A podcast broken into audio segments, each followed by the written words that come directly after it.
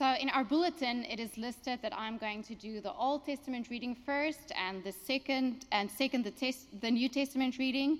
But I am going to swap those two around. So, I'm first going to do our New Testament lesson. Um, but before we start with that, let's say a prayer together. Will you please join me in prayer? Living God, help us to hear your holy word that we might truly understand, that understanding we may believe, and believing we may follow in all faithfulness and obedience, seeking your honor and glory in all that we do. Through Christ our Lord. Amen. So, our first reading this morning is out of the New Testament, and it is out of Luke 6, verses 20 to 23. Hear now the word of the Lord. Then he looked up at his disciples and said, Blessed are you who are poor, for yours is the kingdom of God. Blessed are you who are hungry now, for you will be filled. Blessed are you who weep now for you will laugh. Blessed are you when people hate you and when they exclude you, revile you, and defame you on account of the Son of Man. Rejoice in that day and leap for joy, for surely your reward is great in heaven, for that is what their ancestors did to the prophets. This is the word of the Lord.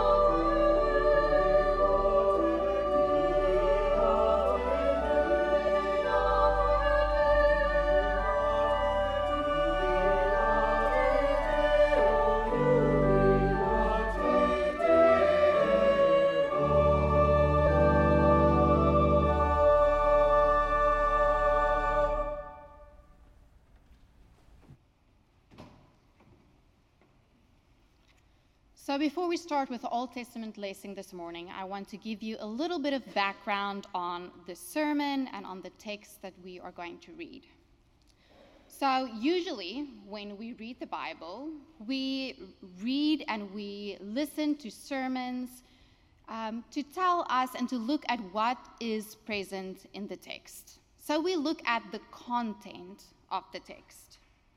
We read the text and we ask ourselves, who are the biblical figures that are present in the text and what is the words that are present in the text and what is God saying to us through what is in the text. But today I'm going to take a little bit of a different approach. And today we are going to read the Bible asking what is missing in the text. More importantly, who is missing in the text?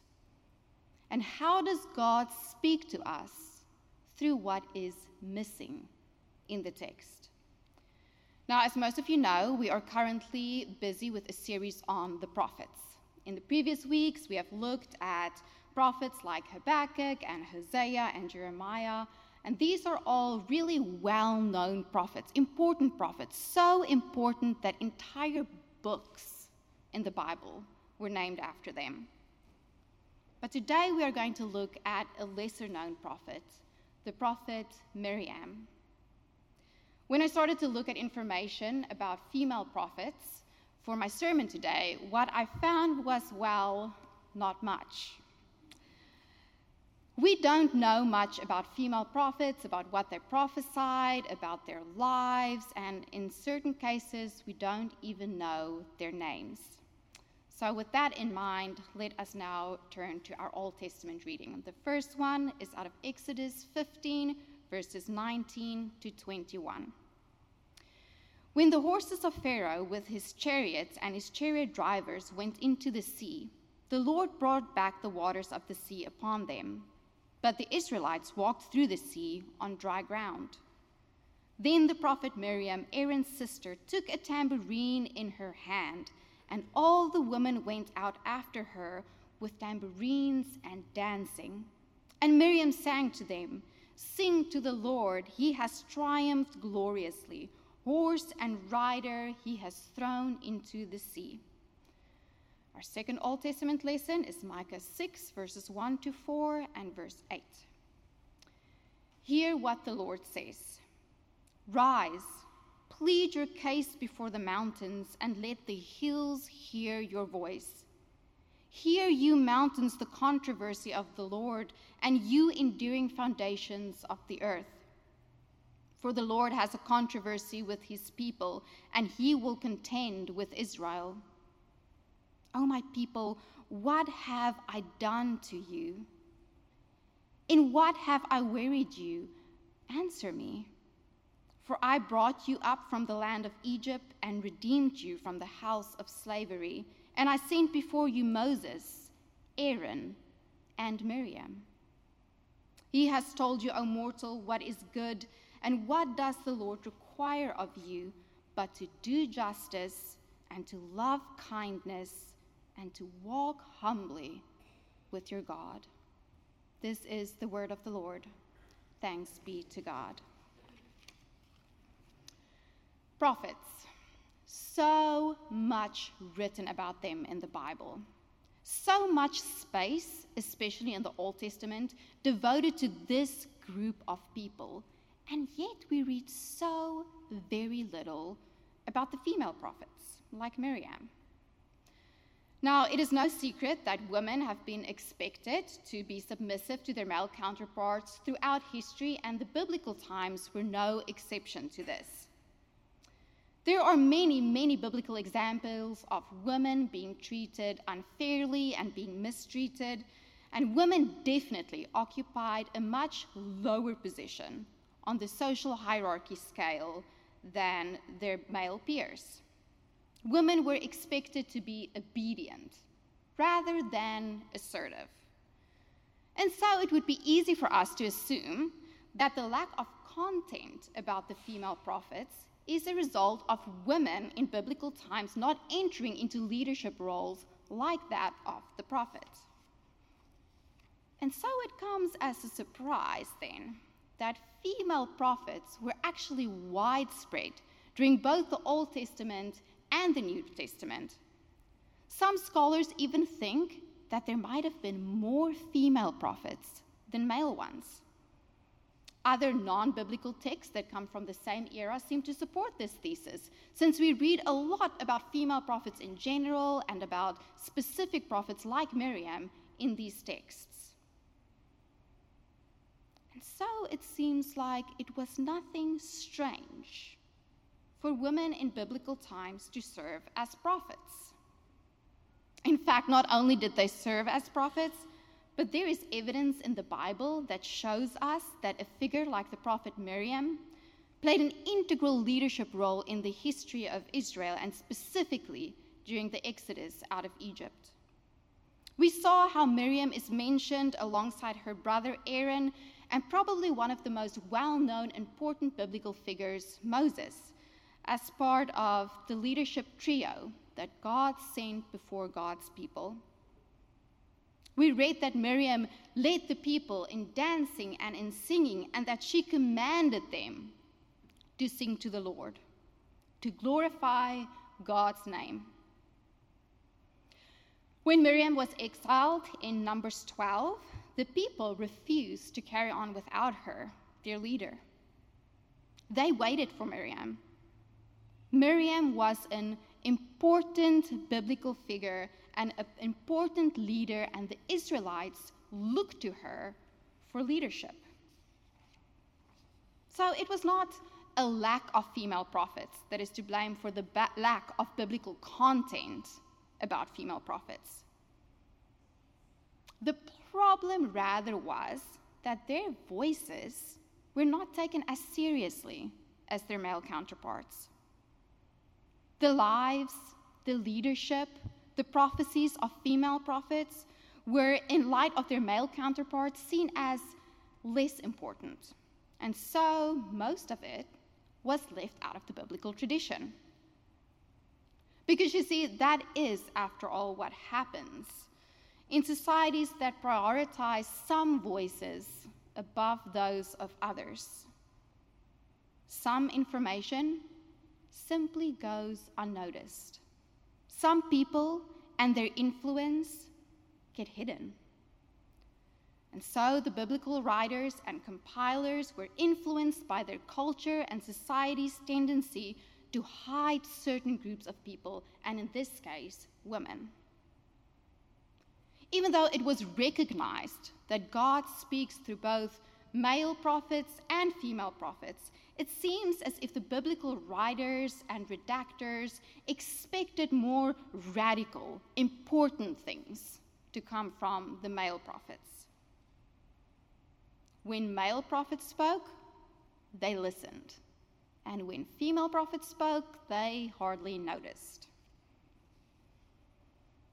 But, friends, aren't we also conditioned to expect God's word to come from certain people more than others? Aren't we also conditioned to only expect God in certain places and to work only or at least mostly through certain people in our society? It is not necessarily that we think that God cannot speak through anyone. We just don't really expect God to. Now, I know that there are women sitting here today who have experienced their voices being taken less seriously, like those of the female prophets. To this day, women often still feel like our voices are just not taken as seriously, and we have to work so much harder for our voices to be heard. I'm a female pastor. I know it is not always easy.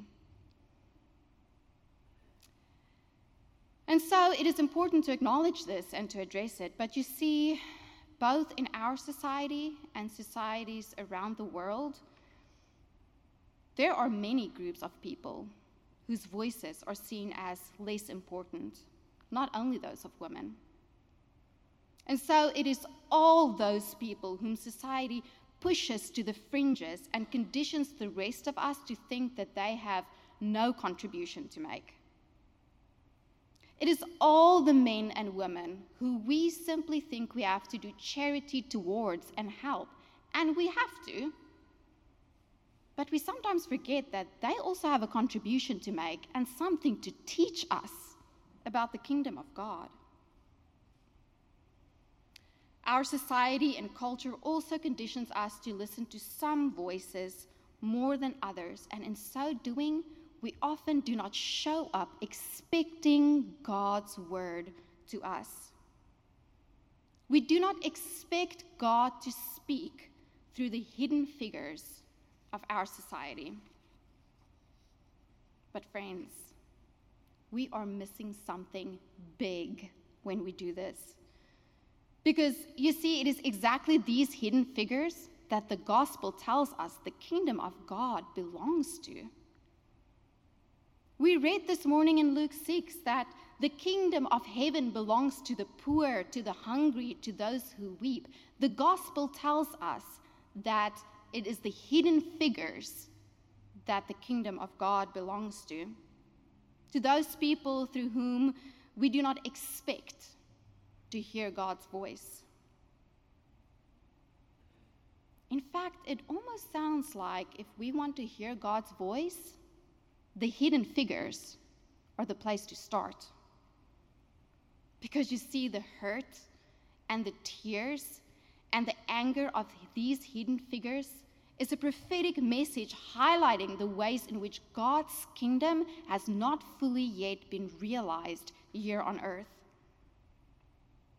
It shows us where injustice lies and where we need to turn from our sinful ways to love our neighbors as ourselves.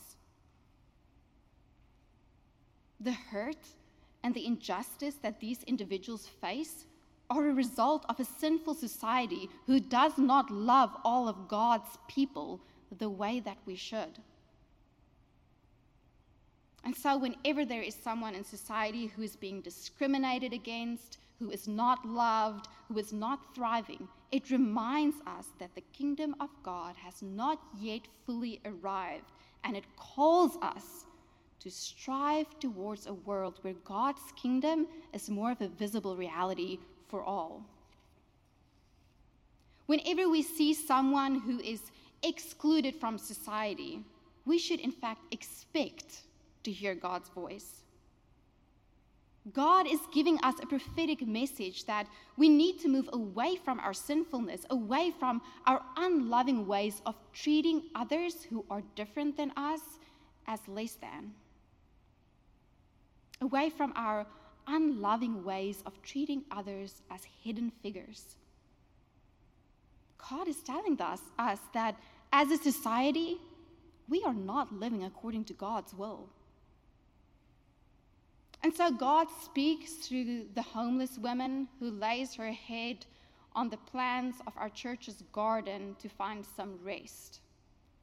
And God speaks through the LGBTIQ youth who walks out of Jasmine's doors just down the road because they were rejected by their family. God speaks through the old man with memory issues who cannot afford the support that he needs. God speaks through the refugees who are residing here in our neighborhood after they had to flee their own countries. God speaks through each and every woman who is taken slightly less seriously than her male peers. Because you see the suffering and the heartache of each and every one of these people that we encounter reminds us that although we have made good strides toward a more just and equal society, we still have a long ways to go. It reminds us that we so easily exclude those who are different from us. Hidden figures have something to teach us about our sinfulness, prejudice, participation in structures that serve to oppress others. Hidden figures serve as a living prophecy, calling us to let go of our sinful ways and to participate in God's loving movement towards God's people. Before Brian and I moved to Jacksonville, I worked as a chaplain in a hospital in Birmingham, Alabama. And in this hospital, I worked with all sorts of really, really sick people who faced all sorts of life threatening diseases and situations, and with people on their deathbeds. And when you work in a hospital setting, it is impossible to remember all of the stories and even all of the names of the patients that you see in a day. But then there were the few patients whose stories and names I will never be able to forget, even if I tried, and I have. And you would think that I would remember the patients who made a miraculous recovery or the patients whose, whose faith remained steadfast throughout all of their troubles and suffering. You would think that I would remember the patients with whom I got to spend a lot of time with and that I really got to build a relationship with. And don't get me wrong, those were often the patients who carried me through the many, many really hard days working in a hospital. But the ones who stuck with me were those who came into the hospital as a nobody and left the hospital still being a nobody. Those who were forgotten by our medical system and our society. The ones who came in with circumstances that my mind could not even begin to fathom. Not because they were more sick or more hurt than the others that came in, but rather because, on top of their illness and hurt, they had to deal with no support and with the challenges of being a hidden figure in our society. It was the undocumented immigrant who came in after a terrible work accident. I don't understand or speak Spanish, but the desperate cries of his wife, who didn't understand, understand any English, will forever remain with me. Por favor, mi amor, por favor, please, my love, please, she begged him, don't leave me. But for her, there was no happy ending. Her husband died. She could not afford the hospital stay or his funeral, and his boss, who didn't even bother to come to the hospital, would not pay her her husband's last paycheck or other money that he owed him. It was the woman who came into the emergency department after she was set alight by her husband after a disagreement. Many, many burn victims came through our doors, but the redundant repetition of yet another victim of gender based violence coming through our doors and the realization that her story is not the exception. The sin of a society who repeatedly allows this to happen. That is what was revealed to me and what sticks with me to this day. The knowledge that even if she survived her first night in the hospital and after that her months long stay in the hospital, she would have healthcare needs for the rest of her life that she will struggle to meet because she is a hidden figure. Society doesn't provide sufficient care for hidden figures, they are forgotten. It was the patients who left me feeling so hopeless that revealed to me how far we have to go to make the kingdom of God more visible. It was the patients who left me feeling angry because of the injustice that is so often overlooked in our society. Those hidden figures, those patients, God spoke through them to me. God revealed my shortcomings and the shortcomings and sins of our society that would otherwise have remained hidden to me. God sent them to me to share this prophetic message with you today, here, now. And more so, God not only revealed these sins to me, but God motivated me to look for ways to help these people. God used these patients to move me to action to fight against the injustice and inequality that we see all around us. When I talked to these patients, I could hear the voices of the prophets like Isaiah saying in chapter 1, verse 17 Learn to do right, seek justice, encourage the oppressed. They might have been hidden figures in society, but they sure were important enough to God to use them to speak to me and to reveal to me the brokenness of our society. Friends, it is these hidden figures who remind us of our own sinfulness and more so, who mo- motivate us to look for ways to help these people and to fight against the injustice in our society. Hidden figures with a prophetic message. They are all around us. The question is do we hear them? Do we see them as good enough and worthy of teaching us something? Do we look at them expecting that God is going to reveal something to us through them? Because, friends, if we don't, we are missing God's word to us.